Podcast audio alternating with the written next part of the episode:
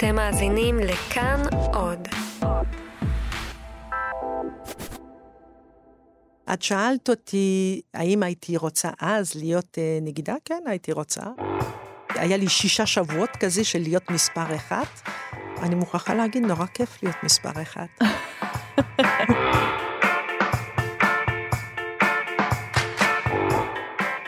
היי, אתם על חיות כיס, אני צליל אברהם ואיתי גיל מרקוביץ'. שלום. והאישה ששמענו בפתיח היא המשנה לנגיד בנק ישראל, דוקטור נדין בודות טרכטנברג.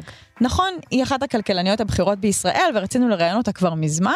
היא סקרנה אותנו מאוד, אבל היא סקרנה עוד יותר כשלפני חודשיים, בעודה ממלאת באופן זמני את המקום של נגיד בנק ישראל, היא קיבלה החלטה להעלות את הריבית לראשונה מזה שבע שנים. אז uh, ברעיון הזה היא אומרת כל מיני דברים uh, בכנות מאוד מרשימה. מה במיוחד הרשים אותך uh, במה ששמעתי ממנה? אז קודם כל מדובר באישה שיש בה שילוב מדהים של כנות ואופטימיות. תמיד אומרים על אנשים שאם הם ריאליים, נכון? יש את הקטע הזה שאומרים שאם אתה ריאלי או אם את ריאלית אז את גם פסימית וזה בא ביחד, ואם את אופטימית את כנראה מוזרה. Mm-hmm. אז היא, יש בה גם כנות מאוד ריאלית וגם אופטימיות. והכנות הזאת... למשל, באה לביטוי כשהיא אומרת שהיא רצתה להיות מספר אחת. זאת אומרת, להיות הנגידה הבאה של מדינת ישראל, של בנק ישראל.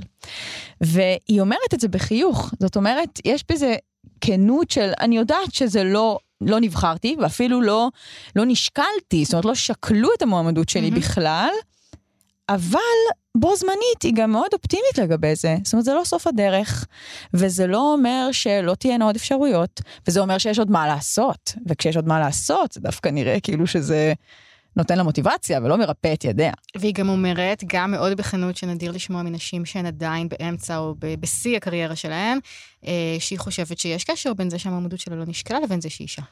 נכון, וזה באמת נדיר, משום שהרבה פעמים בתוך העולם הזה של נשים בכירות, יש תופעה שנקראת קווין בי, שזה אומר בעצם שאם הגעתי למשרה מאוד בכירה, לדרגה מאוד בכירה, אני לא מבינה את הטענות בנוגע להשתלשלות של נשים ב- בסוף הדרך. כי הרי אני הגעתי. בדיוק, אני הצלחתי, אני עשיתי את שלי, אני עבדתי מאוד מאוד קשה. ולה אין את התופעה הזאת, אין את סינדרום במרכאות, אני מסמנת עם האצבעות, של הקווין בי. היא ממש מבינה שגם במשרה בכירה כשלה, יש תקרת זכוכית. אז השבוע באיך הגעתי לכאן, גיל מרקוביץ' מראיינת את דוקטור נדין בודות טרכטנברג, המשנה לנגיד בנק ישראל. תהנו.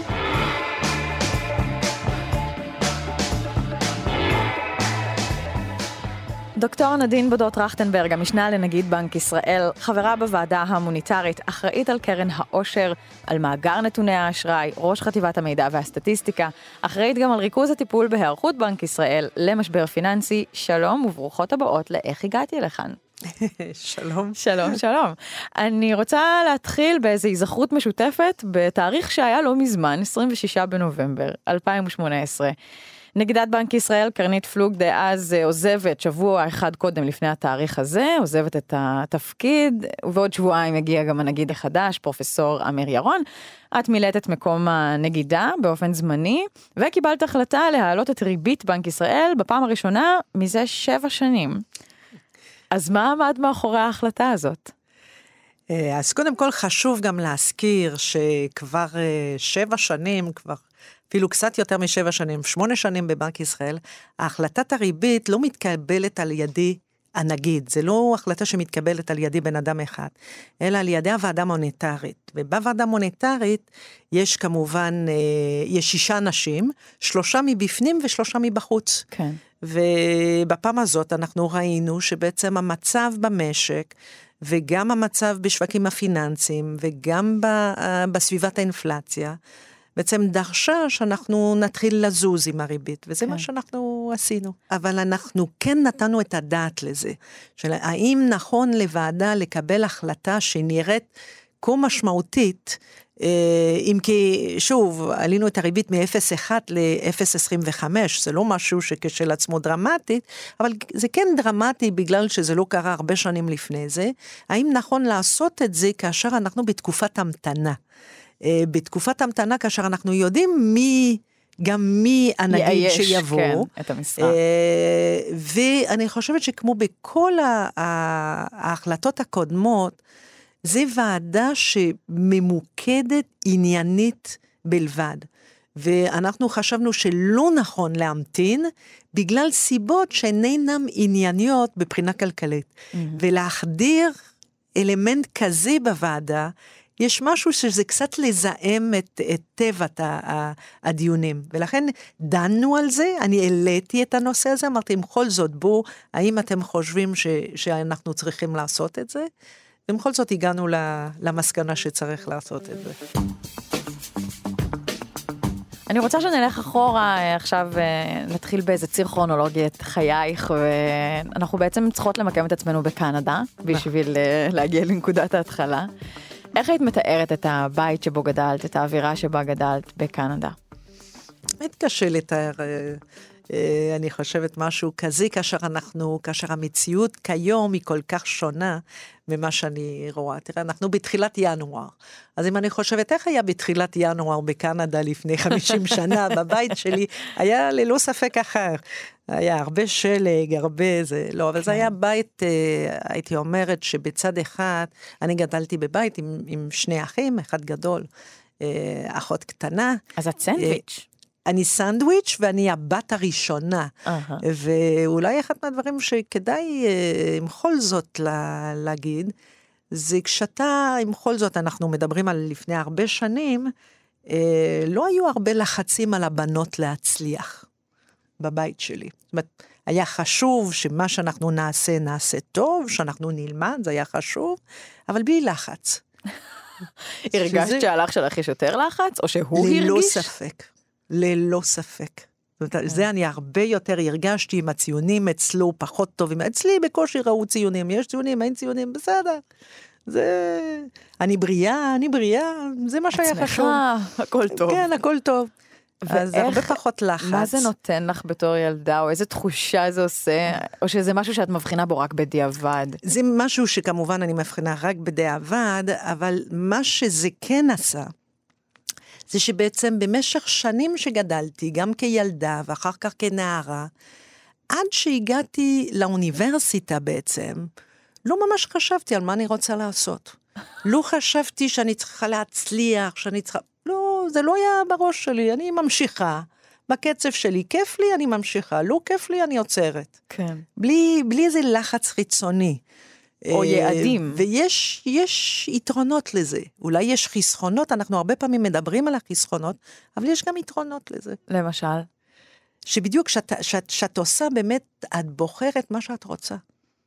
אין איזה לחץ, יכול להיות שגם במקרה בחרתי דברים שהלך טוב עם מה שההורים שלי חשבו לעשות, לבחור ללמוד, כן. אה, איזה הורה יתנגד לזה, נכון? נכון. יכול להיות שאם הייתי בוחרת משהו אחר, הייתי נכנסת יותר להתנגשויות, אבל היה לי בזה איזה מסלול יחסית חלק. ו... וכמובן, אתה אף פעם לא מחליט בגיל תשע, אני רוצה ללמוד כלכלה. כן. כלכלה זה לא משהו, גם לא שמעתי את זה בבית, לא ההורים שלי היו בתחום, uh-huh. לא אנשי עסקים, לא היו יותר בתחומים יותר רוחניים, אני יודעת, בלינגוויסטיקה, ב... את יודעת, לא בתחומים כלכליים, ולכן לא היה, אתה לא חושב על ה... זאת אומרת, לא ניזנתי מהבית בנושאים כלכליים. כן. זה מעניין שאת אומרת שרק אחר כך, שבעצם לא חווית איזושהי התנגשות לרצונות שלך, כי אז באוניברסיטה, כשאת מתחילה ללמוד ואת בוחרת ללמוד פיזיקה, מתמטיקה לתואר ראשון, אז נראה לי שקורית איזו התנגשות לא מתוכננת, כי את לוקחת קורס אחד בכלכלה, ונדלקת, כן? אבל מה זה נדלקת? זה פשוט פתח לי עולם, אני, אני לגמרי התאהבתי בזה, בדרך המחשבתית, בדרך להבין את העולם. כי עד אז הבנתי את העולם יותר בכיוון קצת מדעית בצד אחד, וגם בצד גם בצד של ספרות, כי גם למדתי קצת בספרות וקצת היסטוריה ודברים כאלה, ופתאום היה זווית אחרת להבין את העולם מסביבי. ולגמרי נדלקתי, אבל זה לא שמסביבי, איפה שגדלתי, אי פעם מישהו היה חושב, הנה, מתאים לה ללמוד כלכלה. כלכלה. אבל זהו, את נדלקת, ואז גם אחר כך אה, חוזרת, אה, עשית את התואר הראשון והשני באוקספורד, ואז את חוזרת לאמריקה, עושה, הצפונית כמובן, וכותבת את הדוקטורט בהרווארד. נכון. שמה נכון. של הרווארד הולך לפניה, אני רוצה לדעת אם זה באמת אה, משהו שהוא מורגש בחוויית הלימודים, כשאת נמצאת שם, כשאת לומדת, כשאת מלמדת, כשאת כותבת. תראה, גם בהרווארד וגם באוקספורד, שהם שני מקומות מאוד תחרותיים, מאוד איכותיים, אבל מאוד מאוד מאוד שונה בגישה של איך לומדים. אה, גם למדתי דברים קצת שונים, כי באוקספורד למדתי גם אה, פילוסופיה ומדעי המדינה, אה, אבל הגישה של הלימודים היא מאוד אחרת. מישהו פעם אמר לי, ואני חושבת שאני מסכימה לזה, שבאוקספורד למדתי לחשוב, ובהרווארד למדתי לעבוד. מעניין. כן. וואו, זה מעניין גם ברמת אירופה, ארצות הברית. יכול להיות, אבל באוקספורד. הגישה ואת לא הולכת לשבת בכיתה ו, אה, ואת שומעת, ואז אחר כך יש לך עבודות לעשות ותרגילים ומבחנים. זה לא המסגרת, המסגרת שנותנים לך רשימה של דברים לקרוא, את הולכת, את קוראת, ואת צריכה שבוע אחרי זה לבוא עם משהו כתוב על מה שקראת. לא נותנים לך את השאלות. אומרת, את צריכה לחשוב מה היו השאלות בחומרים כן. שאת קראת. איך את מחברת את הדברים. ולכן זה באמת מאוד מאוד שונה מאשר אחר כך, ל, ל, כשהייתי בהרווארד, שם יש לך טונות של דברים של לקרוא כמובן, אבל יש תרגילים מאוד ספציפיים, יש עומס אדיר, וחלק, כאשר אני אומרת זה ללמוד לעבוד, זה תמיד נותנים לך יותר מדי ממה שאת יכולה לעשות. כן. ולכן את צריכה ללמוד בעצם לעשות איזה... לתעדף. בדיוק, לתעדף, ו... ואיך לעבוד וכולי. כן. באוקספורד את חושבת. בהקשר הזה מעניין אותי, בנוגע לחוויית הלימודים שלך בשני המקומות, האם יש את התחושה של מיעוט נשי בסביבה גברית כשאת לומדת, או שזה כבר משהו שהעולם שכח ממנו במקצועות, גם של המדעים המדויקים שמהם התחלת, וגם של הכלכלה שאליה התגלגלת? לא, מהרגע שהגעתי להרווארד זה היה בצורה מאוד בולטת. את ה... לא היו, אה, לא היו נשים, לא רק שלא היו נשים פרופסוריות, הייתה רק אחת, ועוד היא הייתה רק מתחילה, הגיעה נדמה לי גם בשנה השנייה שהייתי שם, אז לא היה. בכלל, ואני לא מדברת על סגל של עשרה אנשים, אני מדברת על סגל של כ-70 איש, כן. ואין אחד. וגם בכיתה שלי, בכיתה היינו 45, 50 אנשים, אה, והיינו רק שש אה, צעירות. בשנה לפ, לפני היו רק אחת מתוך 45. רק אישה אחת בכיתה. כן, זה, זה היה הסביבה, הסביבה הייתה מאוד גברית. זה, זה היה מורגש מיידית. כן. זה משפיע איכשהו על הלמידה?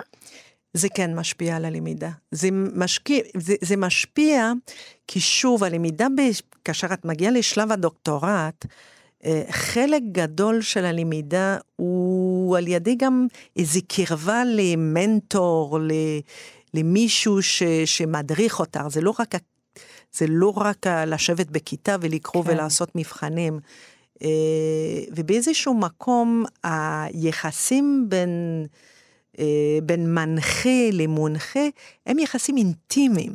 כן. אה, עכשיו, זו אינטימיות שהיא מאוד קשה, ובצדק, ולעשות את זה כאשר זה בחורה צעירה ומרצה יותר מבוסס. כן. ובעצם מה שזה גורם, זה בעצם מייצר מרחק בין האנשים היותר צעירות למנחים.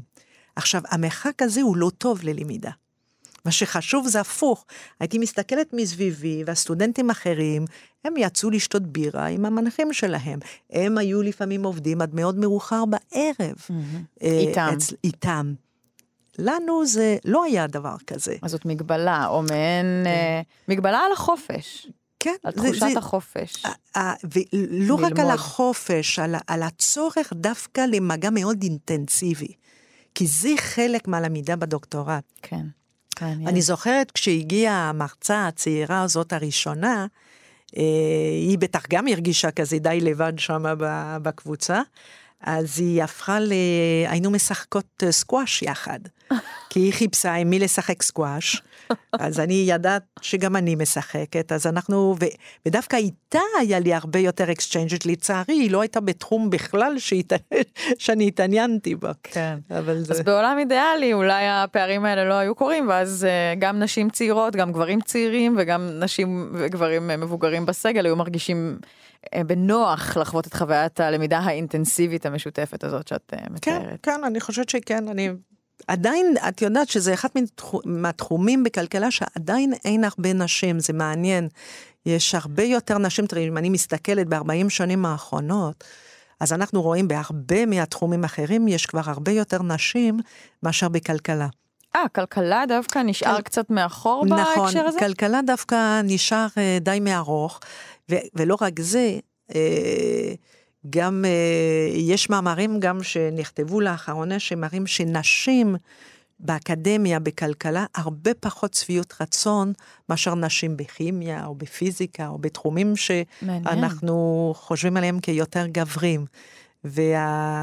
והשבועון וה, הכלכלי, האקונומיסט, שהוא אחד מן הגדולים, כן. הגדולים כן. והוותיקים, אה, כבר שנתיים ברציפות, אפילו יש לו special report כזה, על זה שמה יש בכלכלה שכנראה מרתיע את הנשים, אני לא יודעת אם זה מרתיע את הנשים או, או מקשה על הנשים. על קליטה אה, של כן, נשים כן. פנימה אליו.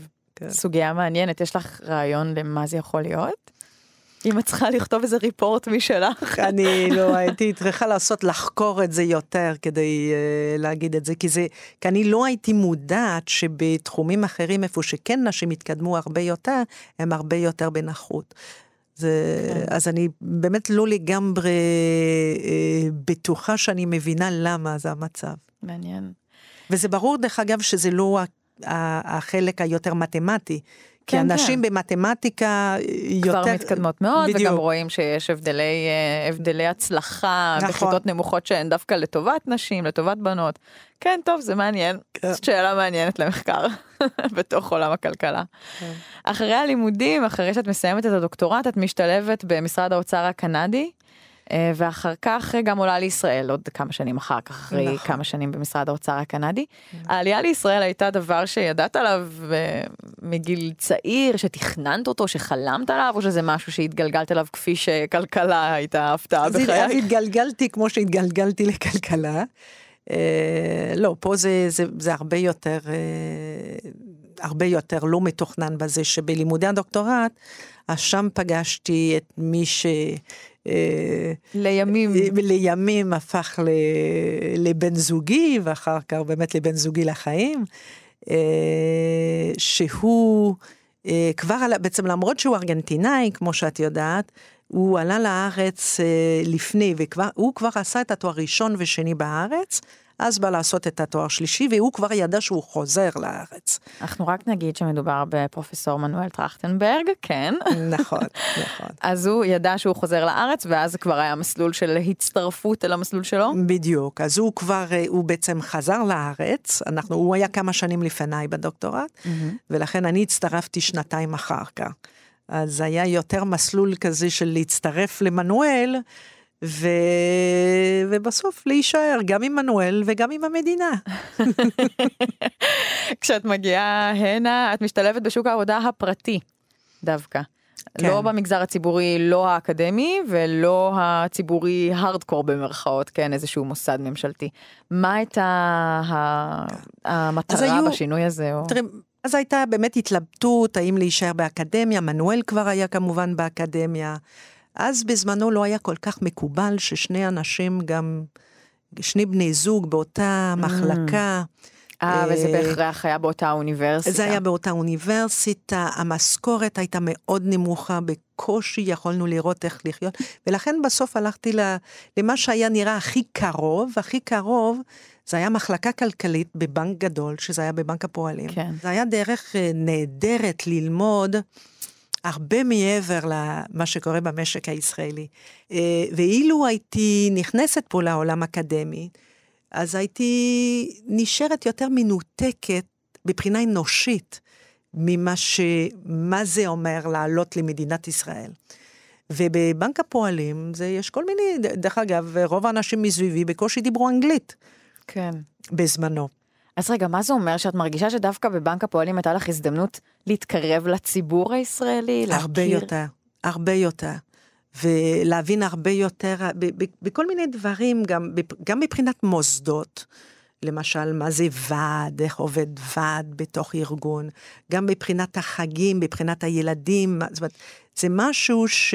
אה, שבאיזשהו מקום היה הרבה יותר מקומי, אה, ודרש ממני בהתחלה, הפער התרבותי היה גדול. מורגש, כן. אבל הרגשתי שאני אה, מבינה הרבה יותר מה זה מדינת ישראל, מאשר אם הייתי נשארת באקדמיה. כי אקדמיה זה מקום מאוד מיוחד. אה, שיש לו באיזשהו מובן גם בועה מסוימת. אבל יש לו בועה מסוימת. כן. כן. עכשיו, זו בועה שכאשר את באה מהמדינה הזאת, זה בסדר, אנחנו כולנו, כל אחד עם הבועה שלו, ויש לך עולם רחב מסביבי, מסביבך שמחבר אותך, אבל כשאת באה מבחוץ, להיות במקום כה מוגן, אני חושבת שזה היה מקשה עליי להבין, אה, אה, להבין ולהשתלב בסופו של דבר. כן. אני מדלגת כמה שנים קדימה, ב-2009 את עזבת את בנק הפועלים, התמנית לראש תוכנית MBA במרכז הבינתחומי, וב-2011, במחאת האוהלים, שמו של בן זוגך נעשה מוכר מאוד. אז איך זה משפיע עלייך? זה השפיע כל הבית. זה היה... למה? לא, מנואל היה כבר uh, קצת מוכר, עם כל זאת, הוא היה גם ה- ה- המקים והראש המועצה הלאומית לכלכלה, והוא היה גם ראש ות"ת, אבל זה אנשים, בוא נגיד, בעניינים ידעו מי זה מנואל. שפתאום, ש- שהציבור כולו, ידעו מי זה לשם, פרופסור כן. טרכטנברג, זה, זה השפעה ענקית על החיים, אה, על החיים שלנו. אבל זה השפיע ב, בכמה דברים. אחד, אה, זה הייתה, ו- ו- ובבית של, ממש, בבית, הבית הפך לחמ"ל. זאת אומרת, זה עבד 24 שעות, אה, עם כל הצוות, אה, אה, כמובן של חברי הוועדה, אבל הייתה צוות, היה צוות הרבה יותר רחב מאשר רק החברי הוועדה, היו כ-70 אנשים שעבדו אה, ממש מסביב לשעון. הדיונים והגועשים וזה, והבנות שלי שהעיתונאים ניסו לדבר איתם, אז פתאום להתמודד עם מה זה להיות סלב במדינה קטנה, כן, כן. אה, זה היה גם, זה באמת שינה, אבל זה גם שינה, ב, אני חושבת, ב, תראי, בתוך הבית, אה, כל הנושאים שהם, אה, שהם נושאים של מדיניות כלכלית, זה נושאים שתמיד היו לדיון מסביב לשולחן. אבל עבור הבנות, ויש לנו שלוש בנות, אה, שזה מעניין ששני כלכלנים, שלוש בנות, אף אחת לא מתקרבת לתחום שלנו. נשמע לי דווקא מאוד הגיוני. אני אומרת עם שני כלכלנים בבית. אני יודעת, היינו חושבים אולי כרול מודל, שום רול מודל. אה, אבל מה שהיה מעניין זה אני חושבת שבפעם ראשונה אה, הן היו יכולות להבין יותר למה כשאנחנו דנו על נושאים, אנחנו מתווכחים כל כך הרבה. התלהמתם. כי זה, נכון, כי הנושאים הם חשובים והם נוגעים להרבה אנשים, לפעמים בעקיפין, אבל לפעמים אה, בישירין. אז זה כן, אני חושבת שזה כן השפיע על איך אה, לפחות הילדות שלנו הבינו מה שההורים שלהם עושים. מעניין אותי גם להבין אם כשאתם נמצאים במצב הזה ולך יש את התפקיד שלך ולבן זוג שלך יש את התפקיד שלו, אם יש כל מיני אתיקות כאלה שצריכות להישמר בבית, דברים שלך אסור לשמוע, דברים שהוא לא יכול להגיד, דברים שאת אה, רוצה להגיד ולהמליץ, וזה מעניין. תראה, קודם כל ב-2011 היה לנו מאוד נוח בזה שאני אז הייתי באקדמיה בלבד, ולכן היה סופר נוח. כן. אה, זה נכון שכשאם את הולכת כמה שנים אחרי זה, ואני כבר, יש לי כבר תפקיד אה, אה, ציבורי, ולא רק שלי יש תפקיד ציבורי, אבל בן זוגי, שגם הוא קופץ ממקום למקום, אה, הופך לחבר כנסת, אז לו יש כבר אלמנט מאוד פוליטי, כאשר התפקיד שלי הוא מדיניות, אבל הוא לא פוליטי.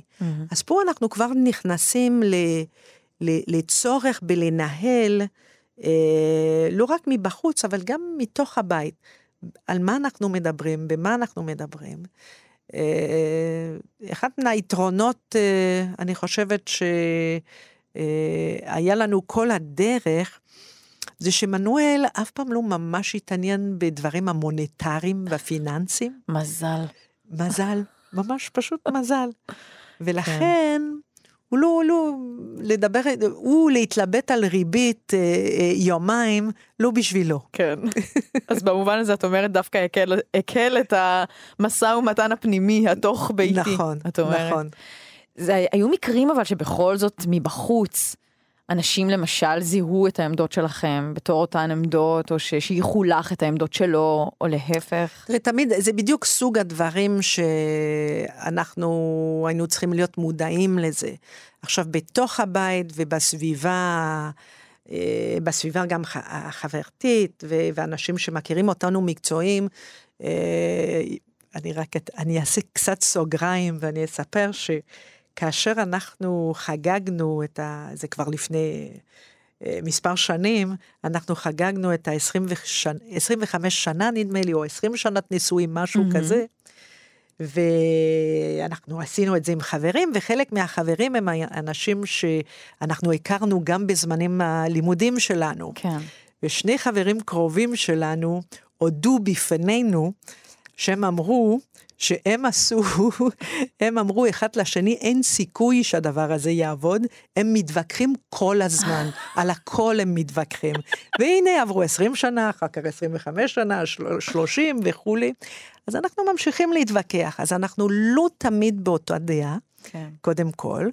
אה, אז אבל גם זה יכול, כאשר אנחנו שני אנשים ציבוריים, גם זה יכול לעשות חדשות, שלא נהיה באותה עמדה, נכון. אז אנחנו מנסים כאשר אה, אה, גם יש דעות שהן בכל זאת הן טיפה שונות, שלא גם לגלוש, זה מאוד ברור. איפה הוא לא צריך לגלוש כאשר זה בשטח שלי, ואיפה שאני לא אגלש כאשר זה בשטח שלו. יפה. ב-2014 מונית למשנה לנגידה בהמלצתה של מי שהייתה אז הנגידה, קרנית פלוג. בעצם אני רוצה לשאול האם זה קצת עודד אותך או שינה את העמדות לגבי השתתפותן של נשים בכלכלה, משום שבעצם שתי נשים מאוד מאוד אה, נמצאות במשרות מאוד מאוד בכירות. כן, וזה, אני כל הזמן כששאלו אותי על זה, אני אמרתי, תראי, זה...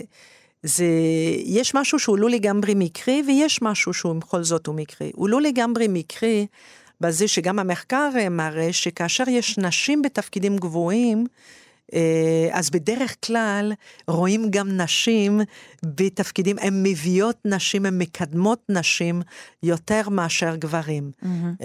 זה מה שהמחקר גם בכל הארגונים ציבוריים או לא ציבוריים, גם בחברות עסקיות, מראות. אז באיזשהו מקום שהייתה אישה שמה שהגיעה לתפקיד בכיר, אז אה, כנראה שזה אולי השפיע, זה אולי היה משהו לא מקרי בזה. מה שכן היה מקרי, וזה אני כל הזמן, אני אמרתי את זה, אמרתי, תראי, הייתה קונסטלציה יוצאת דופן עם כל זאת. אה, שבכל זאת שתי נשים ואחר כך הצטרפה שלישית, המפקחת על הבנקים, כן. שלושת הדמויות המרכזיות של הבנק המרכזי היו נשים. זו קונסטלציה יוצאת דופן, וידעתי שזה לא יכול להיות, אה, אה, אנחנו לא יכולנו להגיד, הנה עכשיו זה ככה, וכך זה יכול להיות אחר כך בהמשך. כי אני עדיין לא רואה הרבה נשים, דרך אגב, בבנק ישראל יש די הרבה נשים אה, בעמדות אה, גבוהות, mm-hmm. שזה מאוד יפה, אבל לא רואים את זה לא במשרד האוצר ולא במקומות אחרים. ולכן זה לא, אה, אה, זה, זה, זה עדיין קונסטלציות אה, יוצאות דופן. בעקבות כל מיני הסללות והבניות שאנחנו עושים ועושות בחברה, אז אנחנו גם משייכים כל מיני נטיות או תכונות אופי לנשים שהן שונות מהתכונות והנטיות שאנחנו משייכים ומשייכות לגברים. זה משהו שלדעתך כן בא לביטוי כלשהו בניהול, בשיטת העבודה, ששלוש נשים אה, מנהלות, או שזה באמת לא כזה הבדל מלבד העובדה שהן מקדמות נשים תחתן? כן, אני לא בטוחה שזאת אומרת, הפערי אופי הם הרבה יותר משמעותיים מאשר ה... הפער, הפערים בין המינים. הפערים בין, בין המינים.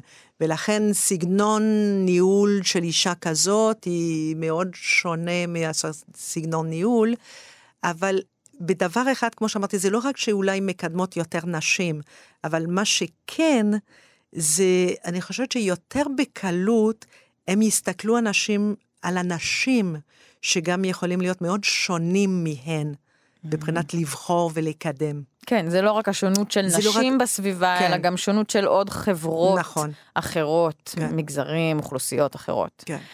זה משהו שעורר uh, תגובות מהצד, או מכל מיני גורמים שהם מקבלי החלטות, כששלוש נשים מאיישות את המשרות הבכירות ביותר בבנק ישראל?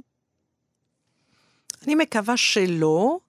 אני לא חושבת, אבל אני עדיין חושבת שזה נכון ברוב המדינות בעולם, וגם פה אני חושבת שזה עדיין קשה לציבור הרחב לקבל מנהיגות אה, נשית. אה. גם את קרנית פלוג עצמה לא ממש אה, קיבלו. זאת אומרת, לקח זמן אחרי ששני גברים אחרים סירבו לתפקיד. נכון, אני חושבת שזה, ו, אה, וזה נכון שם, זה נכון גם ב, ב, במקומות אחרים. אני חושבת שלא בקלות מקבלים אה, אה, מנהיגות נשית, למרות שהסגנון, שוב, יכול להיות מאוד שונה אחת מן השנייה. אני חושבת שיש עדיין קושי בזה. כן. יש לך מושג למה הוא, ממה הוא נובע, או איזושהי הערכה? חוסר הרגל פשוט.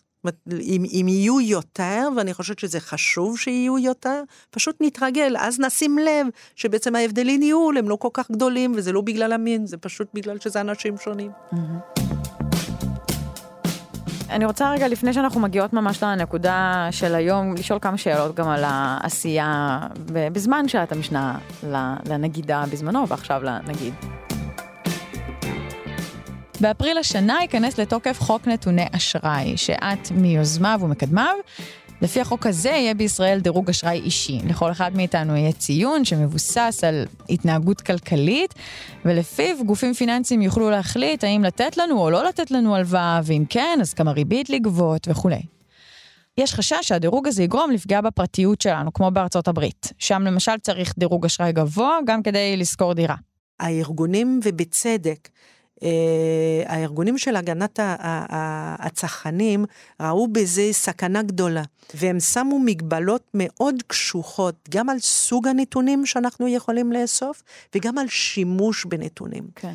ופה השימוש הוא רק ובלבד כאשר את בעצם מבקשת אשראי. ואם את לא מבקשת אשראי, אף אחד לא יכול לבקש את הדירוג שלך.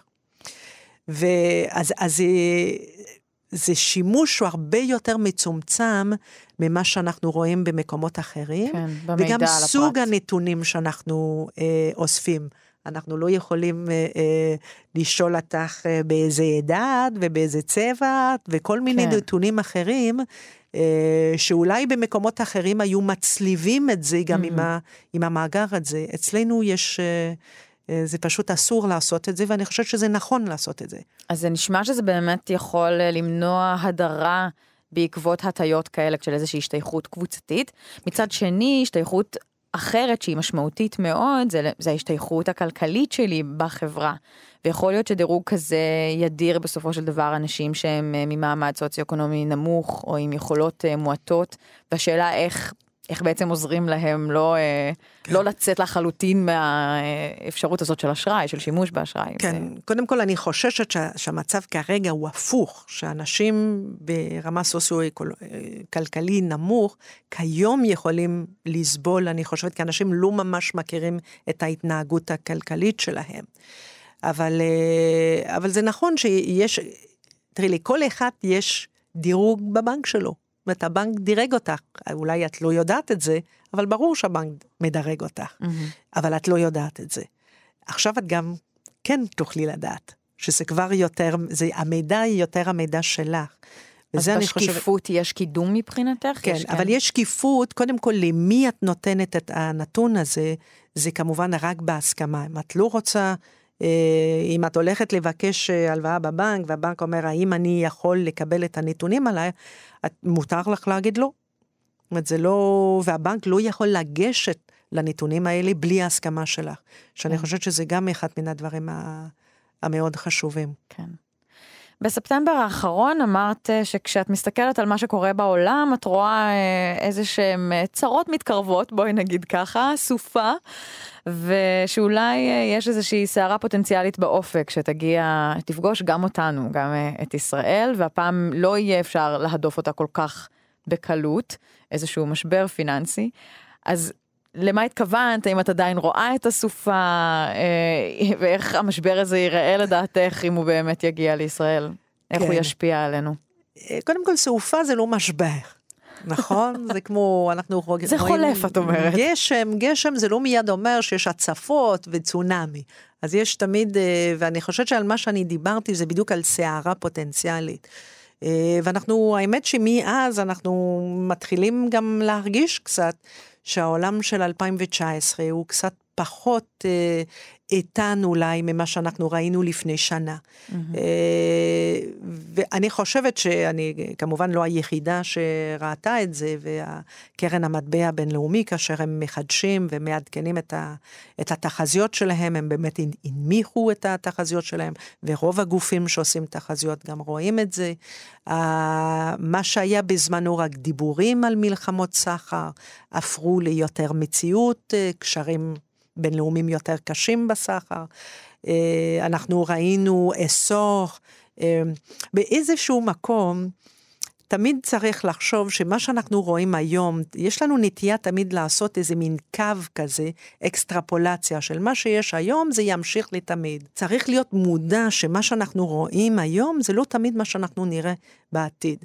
וכאשר יש סימנים של שינויים, אז לא צריך להסתיר אותם.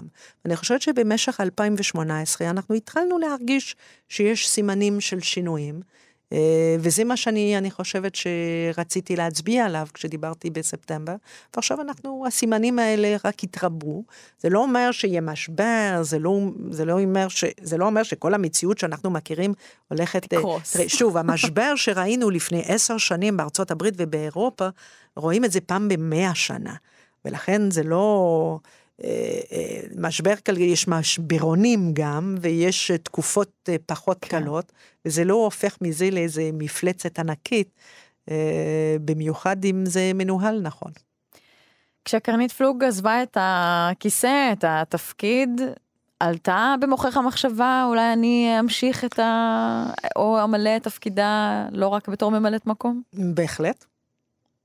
אז אם, אז אם נגיד אני שואלת אותך על משהו שאת רגילה לא לעשות וזה לתכנן קדימה, אז זה משהו שאת אה, מתכננת כן בסופו של דבר אה, לעשות, לאייש את לא, התפקיד הזה? לא, קודם כל זה סוג, זה סוג התפקידים שזה לא החלטה שלך.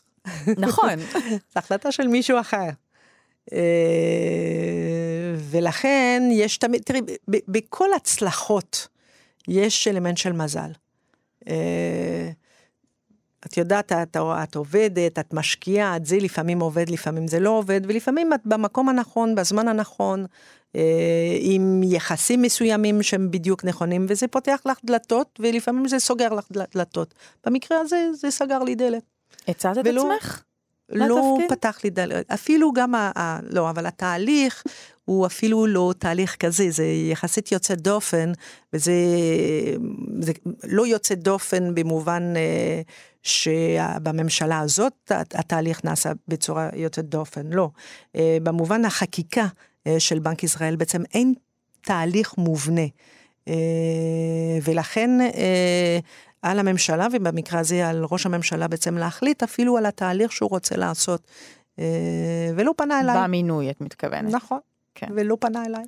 יש לך איזושהי השערה, נגיד, למה לא, לא פנו אלייך במקרה הזה, או שזה משהו שאפילו אין לך יכולת לדעת, או... לא, אני לא יודעת בדיוק. תראי, זה סוג גם... זה סוג הבחירות שזה כמובן, זה, זה ברור שזה תלוי ב... בעדיפויות של, ה, של, ה, של האיש שצריך אה, במקרה הזה לקבל את ההחלטה. אבל יש כל מיני שיקולים אחרים, ולכן אני לא יודעת בדיוק מה נכנס לתוך הבישול הזה. אה, אבל זה די ברור, זה היה כנראה מאוד ברור בצד שני אה, שלא מעוניינים בי, ולכן זה, זה לא קשור ככה? למתח הזה שתיארת לי מקודם, שאולי חוו איזה שהן עמדות מסוימות uh, בתפקוד שלך, או בדברים שאמרת, או משהו כזה, כמו שלמשל שייכו uh, כל מיני עמדות, uh, כמו שעשו עם קרנית פלוג לגבי לאן המיסים צריכים ללכת, והאם אנחנו בכלל משלמים מספיק מיסים, דברים באזור הזה? לא, אני לא, תראי, בוא נגיד, זה סוג הדברים שאתה מזמין את המועמד ואתה שואל אותו בדיוק מה חושבים על א', ב', ג'. אה, ואני לא הגעתי לשלב הזה. ולכן אני לא יכולה להגיד שזה בגלל דעות כזה, ולא, וגם פה לא, אה, אה, כמובן במדיניות המוניטרית, אני חושבת שהנגידה ואני, אנחנו ראינו די הרבה באותו עין, גם חלק גדול של החברים האחרים בוועדה המוניטרית. Mm-hmm. בנושאים אחרים אנחנו לא תמיד ראינו אותם אותם דברים, אבל לא שמישהו רצה לבוא לבדוק את זה. כן. ושוב, אני אומרת, מנהיגות נשית היא גם משהו שעדיין מאוד קשה. לעכל אותו. לעכל אותו לראות את זה כמובן מאליו. כן. ו... קצת לפני שאנחנו מסיימות, אני רוצה לשאול אותך שאלה אישית, אם יש לך איזה שהם געגועים לקנדה, אם לפעמים את אומרת, אולי אני אחזור לשם, אחרי ש... קצת לנוח מהציבור הישראלי הקשוח. אה, אין לי געגועים מהסוג הזה. יש לי געגועים, זה תמיד אני אומרת לאנשים והם לא מבינים את זה, אני הכי, הכי מתגעגעת מהקור ומהשלג. לקור ולשלג? לקור ולשלג. זה משהו שאני מאוד אהבתי, זה משהו שעוטף אותך אה, שמה. זה, זה עולם אחר כאשר אתה הולך ברגל עם בקור, בשלג, ואני אספר לך, למשל, אני זוכרת אה, ערב אחד עם חברה, הייתי אולי בת 16, היה ינואר, קר מאוד, וכשקר מאוד, השלג עושה רעשים כזה של קרונש, קרונש, קרונש, נכון. כשאת הולכת על השלג.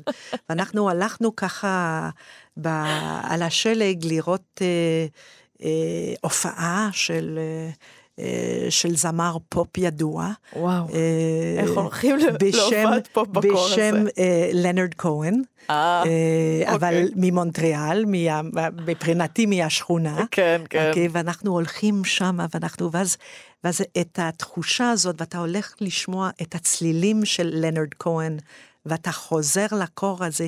אצלי לנרד כהן זה... זה אסוציאציה ישירה לחורף, היא לקור ולחורף, וה, אה, בדיוק. לזה לפעמים אני מתגעגעת. שאלות לסיום, הצלחה שאת מאוד מאוד גאה בה? אוי, איזה שאלה קשה את שואלת. מה? צריכות להיות לך, צריכה להיות לך רשימה מעל המיטה, תבחרי אחת. את, את יודעת, כשאת באמצע עשייה, נורא קשה לחשוב על ההצלחות של העבר. זאת אומרת, אני, אני עדיין לא סיימתי, יש לי עוד דברים שאני רוצה לעשות. אז את מובילה אז אותי אני... לשאלה הבאה שלי, שזה הישג שאת עוד uh, רוצה להשיג וחשוב לך, uh, שהוא ברשימה ככה של ה-to-do list. כן, יש, יש דברים uh, כאילו בחיים האישיים שאני רוצה לעשות, אז בחיים האישיים זה דווקא לכתוב. לא בחיים ציבוריים. זאת אומרת, יש לי דברים, אה, יש אנשים שרוצים לכתוב לעולם, אני לא יודעת אם יש לי דברים לכתוב לעולם, אולי יש לי דברים לכתוב לעולם, אבל זה יותר בשבילי, יש לי כן. דברים לכתוב, אז זה חלק מהדברים שעדיין לא, לא הספקתי לעשות כמו שאני רוצה לעשות. אני mm-hmm. מתאמנת, אבל אני לא, אני לא שמה. אה, וגם אני, אה, את שאלת אותי אה, האם הייתי רוצה אז להיות אה, נגידה? כן, הייתי רוצה, אבל זה לא. אה, היה לי שישה שבועות כזה של להיות מספר אחת.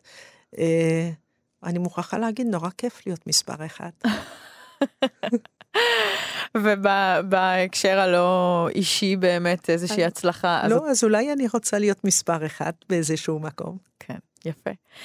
ושאלה אחרונה, אם יש לך איזושהי המלצה למאזינות או למאזינים שלנו, שהיא לא חייבת להיות דווקא מתחומי הקריירה שלך, היא יכולה להיות אומנותית, תרבותית, רעיונית. אמ, כל אחד מנסה להבין את העולם בצורה שלו. ואין דרך אחת לה, לה, להבין את העולם. ואני כמובן, אני אשת מספרים, אני אוהבת להסתכל על מספרים, ניתוח, אני מזיזה את, ה, את המספרים, אבל אני גם, אני מאוד אוהבת uh, לקרוא ספרות. Mm-hmm. וזה גם דרך, אני חושבת שזה דרך נורא חשובה להשלים את המספרים. כי לפעמים כאשר אנחנו מסתכלים רק על המספרים, אנחנו מפספסים משהו, אבל גם אם אנחנו מסתכלים רק על הרך, אנחנו מפספסים משהו. כן. אה, אבל דרך הספרות, אני גם מבינה את העולם בצורה שאני חושבת שזה מאוד חשוב. אז תקראו יותר, את אומרת. תקראו יותר, כן. דוקטור נדין בודות טרכטנברג, תודה רבה רבה לך. תודה על השיחה. תודה לך. האזנתם לפרק החמישי של איך הגעתי לכאן. איך הגעתי לכאן היא סדרה של חיות כיס, הפודקאסט הכלכלי של כאן. את הפרק הזה ערכו רום אטיק וצליל אברהם. עורך הסאונד הוא אסף רפפורט. במערכת חיות כיס חברים גם דנה פרנק ושאול אמסטרדמסקי. אפשר להאזין לכל הפרקים של חיות כיס בכל יישומון פודקאסטים, באתר כאן ובספוטיפיי. אתן מוזמנות ומוזמנים להמשיך לדבר על הפרק בקבוצת הפייסבוק של חיות כיס. אני גיל מרקוביץ', תודה רבה.